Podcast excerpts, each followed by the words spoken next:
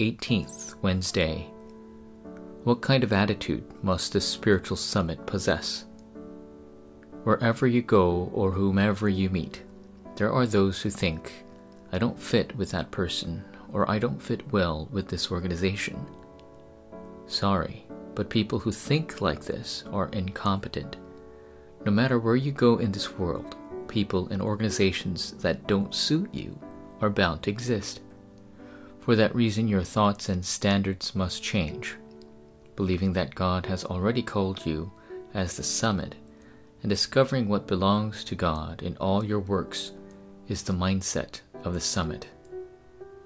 Obadiah's direction that aligned with the two hundred thirty-seven nations. First Kings chapter eighteen, verse four. And when Jezebel cut off the prophets of the Lord, Obadiah took a hundred prophets and hid them by fifties in a cave, and fed them with bread and water. The spiritual summit is a person who communicates with the throne of God's kingdom. Whenever this person prays, he or she can communicate with the kingdom of God and enjoy the background of the throne.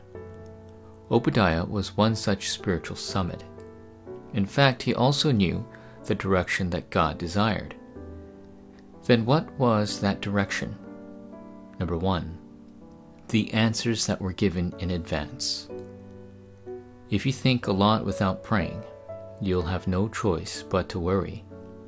The environment and situations of today are still difficult and filled with problems.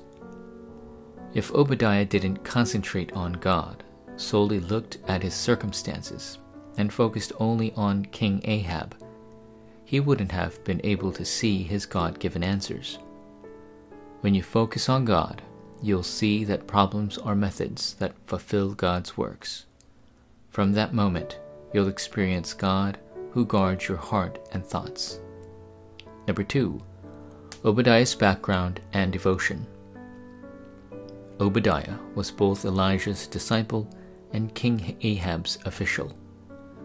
With these two backgrounds, he protected and helped one hundred prophets. Although it was dangerous to go against the queen, the king had no choice but to entrust important duties to Obadiah because there weren't any officials like him. The one hundred prophets whom Obadiah helped later became the main figures who moved the age through the movements of Mount Carmel, Mount Horeb, and Dothan. Small changes that take place through one spiritual summit will bring enormous results that will change the age and future. Dear God, help me to live by matching your direction. Please give me the mindset of this spiritual summit. I pray in the name of Jesus Christ. Amen.